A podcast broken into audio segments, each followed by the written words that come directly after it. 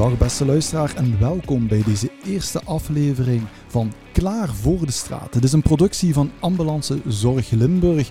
Bek nog een beetje raar, Ambulance Zorg Limburg, want het is inderdaad een nieuwe organisatie sinds 1 januari 2023. Ik ben heel blij dat je luistert, want deze podcastreeks heb jij nodig om goed voorbereid te gaan naar de training rond LPA 9.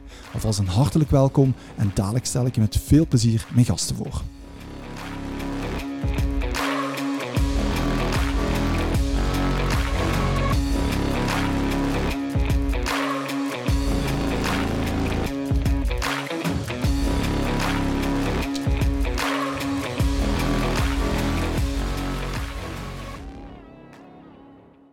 Zo, en daar zijn we weer.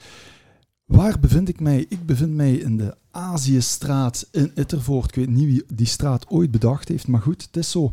En ik zit hier in het hoofdgebouw van Ambulance Zorg Limburg. En ik heb wat gasten mee aan tafel. Ik ga ze dadelijk zich laten voorstellen. Wat een select publiek heb ik hier bij elkaar gebracht. Echt wel leuk om te zien. En we gaan het hebben over de veranderingen van LPA 9, want uh, het zijn er toch wel een paar. Maar first things first, we gaan eerst even naar onze gasten luisteren. En de eerste gast die ik aan jullie voorstel, die zit links van mij. En uh, dat is Gert-Jan. Goedemorgen, Gert-Jan. Goedemorgen, Koen. Hoe is het? Goed, ik zou zeggen bedankt voor de uitnodiging, maar dat is niet helemaal gemeend. Nee? ja, het toch een beetje spannend allemaal. Ja? Oké. Okay. maar dat is niet erg, Gert-Jan. Voor alles in de eerste keer, zou ik zeggen. Hè? Mm -hmm. Ja, wat maakt het spannend? Vind je LPA 9 spannend? Nu, LPA 9 vind ik niet zo spannend, maar dat straks iedereen hiernaar gaat luisteren, vind ik veel spannender. Dat ze jouw zwoele stem op uh, band hebben, om het zo te zeggen. Ja, en mijn Belgisch accent. Ah, maar ja, we zijn al met twee Belgen, dus wij, wij volgen eigenlijk het tegengewicht voor degene die hier tegenover mij zitten. Ja, ja. dat is een algemene tendens uh, in de organisatie, denk ik, Belgen aannemen. zeg, Gert-Jan, uh, jij, jouw functie is verpleegkundig specialist. Ja, dat klopt. Wat, wat, is jouw rol dan binnen dat uh, nieuwe LPA? Wat, wat, waarom, waarom zit jij hier eigenlijk? Ja, dat vroeg ik mij ook af toen je me uitnodigde. Nee, dat is niet waar. Ik heb samen met Frank de, um, het, de oude versie en de huidige versie van het LPA langs elkaar gehouden. En dan heb ik met name gekeken naar impact naar materialen toe. Omdat ik vooral met de harmonisatie van de disposables uh, binnen beide regio's bezig was. En met die blik heb ik naar uh, uh, LPA 9 gekeken. En Frank had meer uh, inhoudelijk naar wijzigingen gekeken. Maar ja, goed, die heb ik dan ook mee, mee verder aangevuld. Ja, het is toch een hele boterham geweest dan. Oké, okay, dankjewel. Dan ga ik over naar Frank. Goedemorgen, Frank. Goedemorgen, Koen. Hoe is het? Goed. Ja? Ook lichtelijk gespannen omdat het de eerste opname is.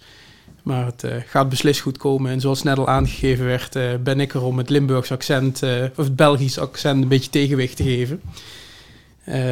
ja, mijn naam is Frank Urver. Ik ben medisch manager van ambulance, ambulancezorg Limburg. Voorheen uit regio 24 en nu voor beide regio's. Samen met nog drie collega's. En vanuit mijn portefeuille hou ik me bezig met scholing, opleiding, bekwaamheid. En een van de grootste dossiers is natuurlijk de introductie van LPA 9. Ja. Daar zijn we vorig jaar al druk mee in de weer geweest. En uh, dit jaar wordt het echt uh, uitgerold met de scholingen. En vanaf Q2 zal het ook op uh, straat toegepast gaan worden. Ah, ik hoor je dus zeggen vanaf kwartaal 2. Zoals de planning landelijk nu is. Maar we weten dat de planningen vanuit AZN al veelvuldig aangepast en ja, la op latere datum gezet is. Dus mm -hmm. ik laat me altijd verrassen. Ah, dus de, de wijzigingen die we vandaag gaan bespreken, jullie geven nog een officiële go wanneer die protocollen nu echt van kracht zijn dan? Ja, zodra de uh, protocollen toepasbaar zijn op straat en het een nieuwe werkwijze wordt, krijgen alle medewerkers dat nog uh, via berichtgeving te horen.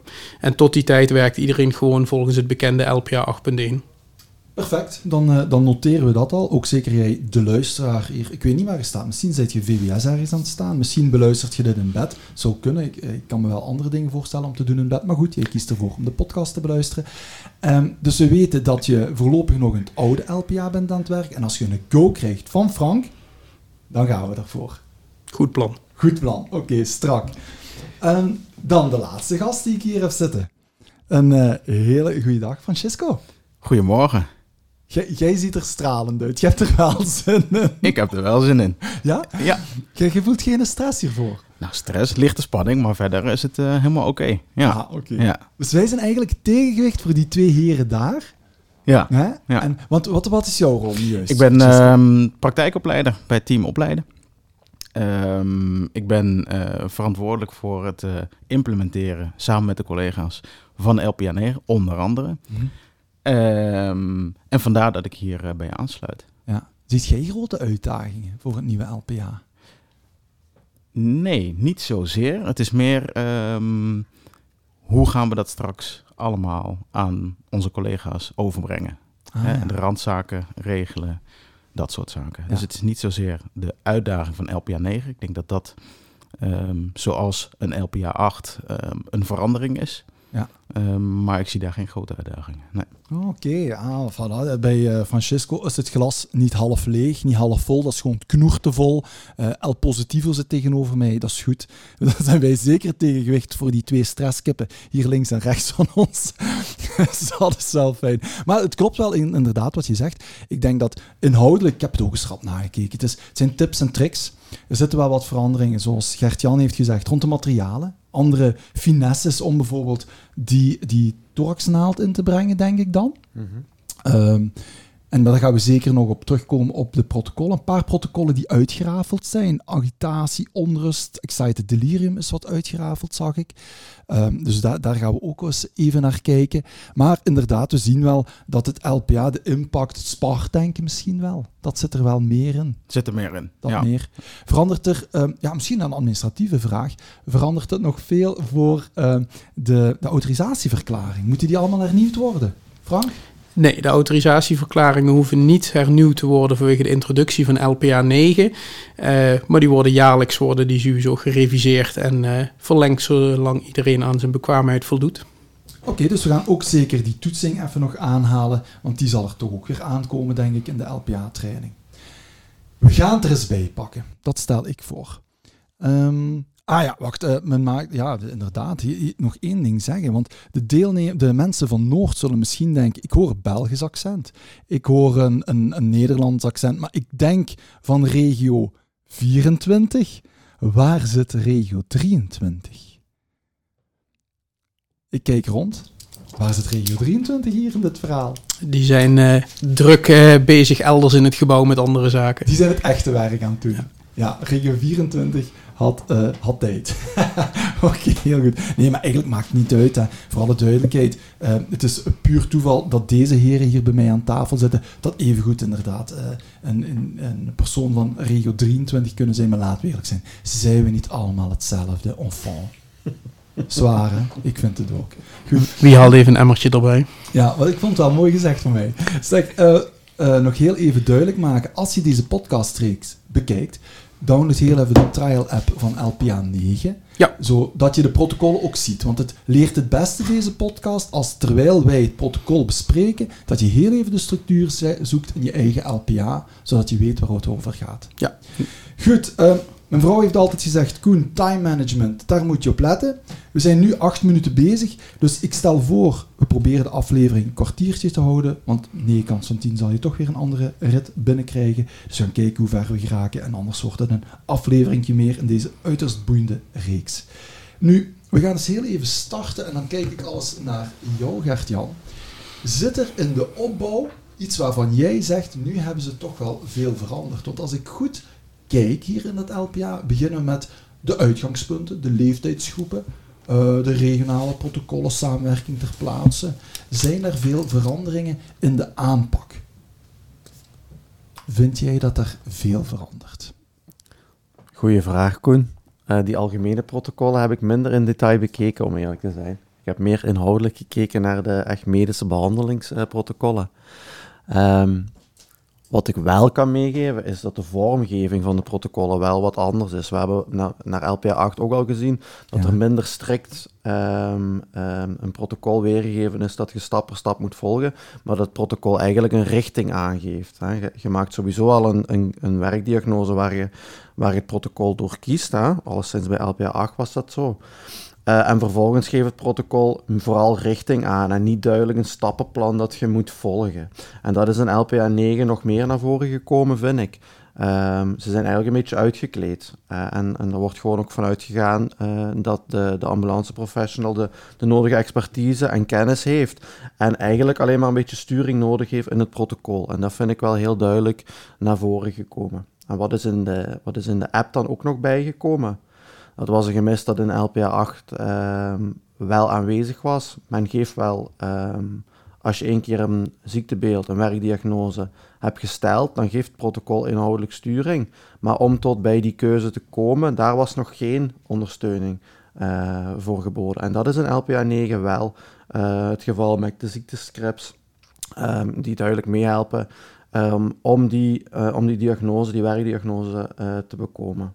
Mag je dan eigenlijk samenvatten als we het bekijken dat, dat het de LPA 9, maar nu ga ik, dat kan ik misschien wat filosofisch, het zet de ambulanceverpleegkundige nog meer een kracht als, als, als, als denkende professional op die ambulance. Het geeft, het geeft leiding, het geeft ook wel de grenzen aan van wat je kan en wat je niet kan, maar dat ze toch meer die vrijheid geven in dat klinisch redeneren. Want ABCDE is, is niet noemenswaardig veranderd, buiten nee. misschien neurologisch onderzoek.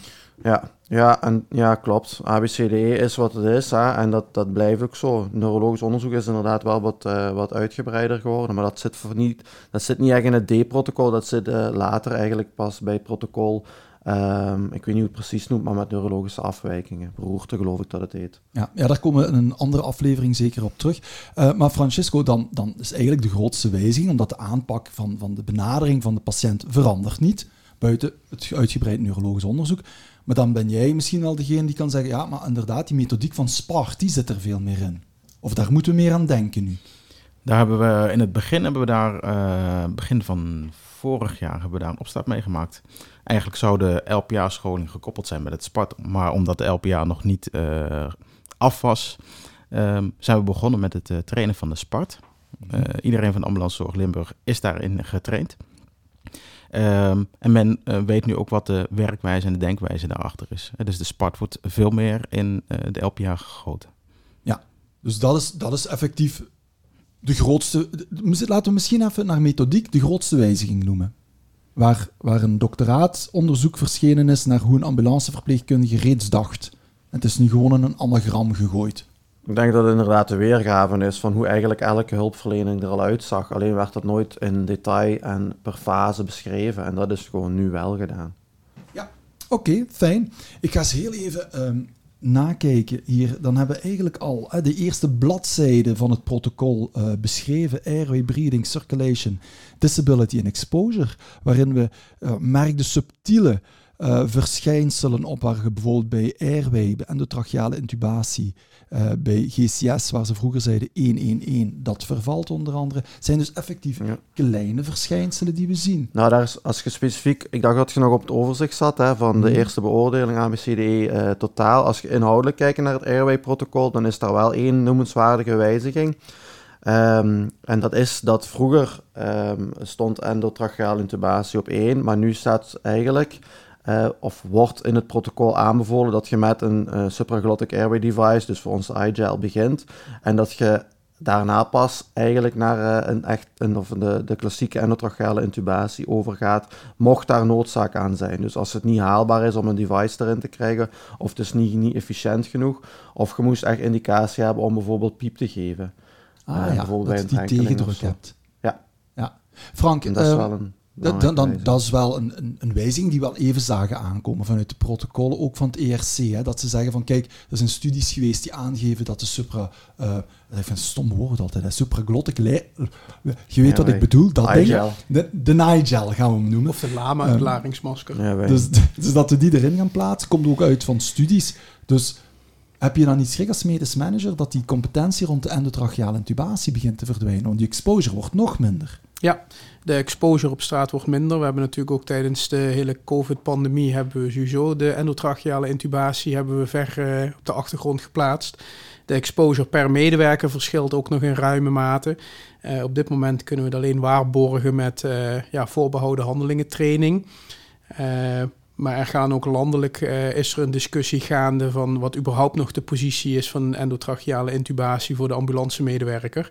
En er zijn uh, vele voor- en nadelen voor uh, beide aspecten. Dus dat zal zich in de toekomst nog gaan uitwijzen. Ja, dan moeten we zien waar we inderdaad uiteindelijk uitkomen. Ja. Ook wel belangrijk, denk ik, voor de dienst van Francisco om te kijken hoe je die competentie kunt waarborgen. Hè. Um, dan gaan we even kijken naar, um, dus we hebben die, die supraglottic airway device al besproken. Um, endotracheale intubatie wordt dan inderdaad naar het tweede verschoven, tweede stap. Nu, er staat wel heel duidelijk in hoofd- en hersenletsel. Daar vervalt die, uh, dat, dat verbod. Is dat omdat lucht erin krijgen belangrijker is dan eventueel het trauma? Je hebt het nu over de nasopharyngeale luchtweg, veronderstel ik. Of Ja. wat bedoelt je? Ja, ik zie eh, als we de, de vergelijking maken in het protocol, staat er dat eh, het endotracheale intubatieverbod bij hoofd- en hersenletsel vervalt. Nee, de nasopharyngeale airway. Ah ja. Daar, daar was men eerst bang voor dat dat inderdaad bij hoofd-hersenletsel ook verhoogde drukken zou kunnen geven. Eh, aan de hand van. eh, en dat die inderdaad, ja, als je een schedelbasisbreuk zou hebben, dat die ook eh, natuurlijk de verkeerde kant uit zou kunnen gaan. Eh, maar op basis van eh, studies van de afgelopen jaren eh, blijkt dat dat risico vele malen lager is. En het is van een verbod is het nu gegaan naar het heeft niet de voorkeur, maar het kan wel. Ja, Dus, het zijn is ze iets eigenlijk minder strikt wat geworden. afgezwakt. Ja, ja. Dat Dus- was op basis van een case study hè, dat het verbod er ooit is gekomen. En ik denk dat je gewoon de, de medewerkers daarin ook het vertrouwen moet geven. Dat ze het logisch verstand hebben. Dat als je ja, belangrijk aangezichtsletsel hebt, ja, dan lijkt me dat inderdaad niet de slimme keuze. Maar ja, schedelletsel is zo breed dat er genoeg eh schedeltrauma's eh, te bedenken zijn. Waarbij je wel een bedreigde luchtweg hebt, maar waar je totaal geen angst hebt dat die, eh, dat die nasale kanule ergens ja, verkeerde richting op zou gaan.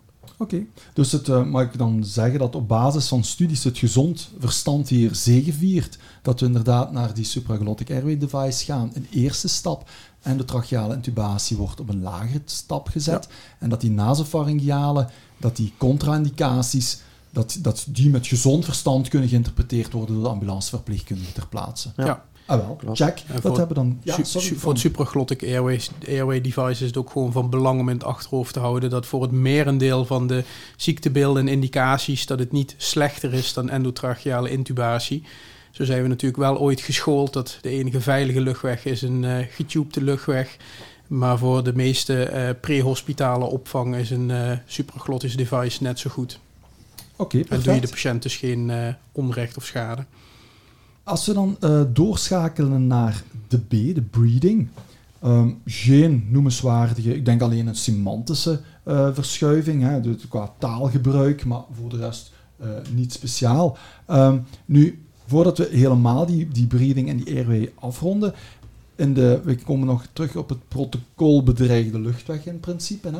Maar eh, Gert-Jan, kun je daar al een tipje van de sluier lichten? Wat is naar die luchtweg nog veranderd? Ja, ik moest nog één ding aanvullen. Als we even de, ehm, de vertaalslag naar de materialen maken. Ehm, eh, wat betreft de, eh, de conjotomie of de cricotyriodotomie.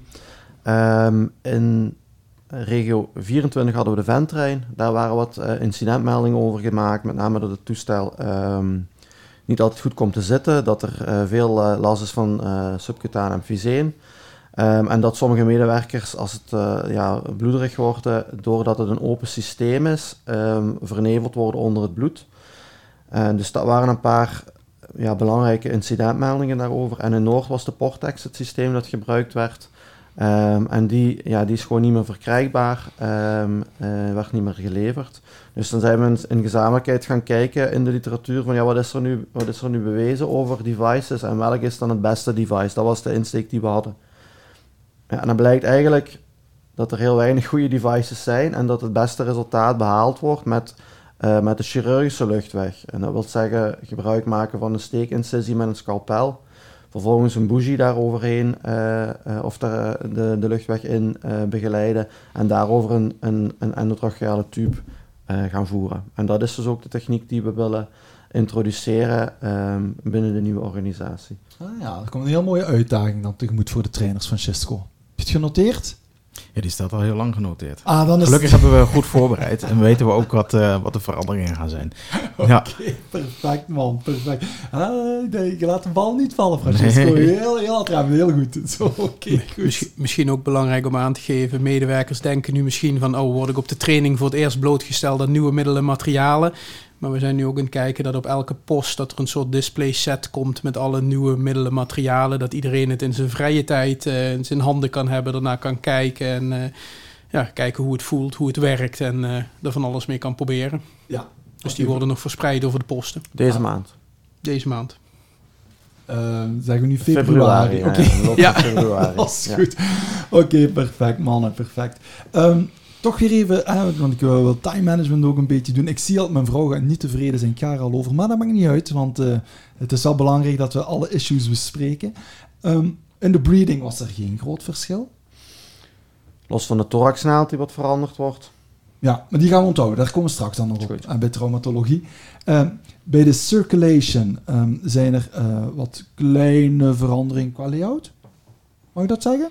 Het gaat over eh, de... lop, nu gaan we eens even kijken. Ja, de, layout, wat kleine textuele puntjes, die, wat misschien ook weer kan veranderen als de definitieve app eh, online komt. Oké, dus daar gaan we ons even niet op focussen. Bij de disability zijn er wel een paar veranderingen, maar die gaan we procedure per procedure eh, even overlopen met jullie. Zeker het neurologisch onderzoek is daar veranderd. Ehm, en exposure gaan we ook in die specifieke procedures eh, benoemen, omdat daar alleen nog eh, vooral nadruk ligt op die temperatuur. Secondary survey ehm, wordt eigenlijk niet meer benoemd zoals we hier kunnen zien. Goed, eh, we hebben al heel wat besproken. Ik, heb al, ik ga het heel even samenvatten voor de luisteraar. Ik heb onthouden, ga ik even van jullie afgaan. Eh, van Gert-Jan heb ik onthouden, vooral de belangrijkste wijzigingen is dat we naar een nieuw materialenset gaan voor het openen van de luchtweg. En dat ze daar zeker in gaan getraind worden ja. dat de supraglottic airway device de voorkeur gaat worden ten opzichte van endotracheale. En dat hadden we eigenlijk al vanuit de studies zien aankomen vanuit het ERC. Tenzij, nu is een goede recap voor mij, tenzij bij eh, ventilatie waarbij ik een piep moet achterlaten, want dan heb ik die cuff nodig om die tegendruk te geven. En... Of wanneer het device faalt en niet efficiënt genoeg is. Ja, voilà. Dankjewel voor de aanvulling. Van Frank heb ik onthouden dat de competenties zeker... Een, dat, sorry, dat LPA 9 in principe een go krijgt in Q2. Maar misschien landelijk zou dat nog een klein beetje opschuiven. Maar je hoort het duidelijk van Frank. Wanneer, eh, of van medisch management zal ik dat even algemeen noemen. Wanneer het nu uiteindelijk doorgaat. En dat jullie zeker op de post ook om jullie competentie te behouden. Dat daar heel duidelijk eh, sets gaan voorzien zijn om de trainingen te doen. Zodat die autorisatieverklaringen natuurlijk ook op maat gaan zijn. En van Francisco heb ik onthouden. Jij gaat gewoon alles tip-top regelen, zodat iedereen geschoold is en dat ze klaar zijn voor LPA 9. De druk ligt bij jou, Francisco. de Voel druk ligt, is altijd hoog. Ja, ligt die altijd bij jou? Ja, nee, we gaan eh, met opleidingen er zo goed voor, eh, mogelijk voor zorgen dat, ehm, dat jullie voorzien worden in ehm, alle randvoorwaarden. Ah, wel, perfect. Goed, heren, dan wil ik jullie op dit moment al hartelijk bedanken. Dan zit deze eerste aflevering erop. En eh, dan hoop ik voor jou, luisteraar, dat je er al iets aan gehad hebt, dat je een paar punten al meeneemt. En ik hoor je heel graag terug. Allee, ik hoor je, jij hoort mij terug in de tweede aflevering, we verder ingaan op de protocollen.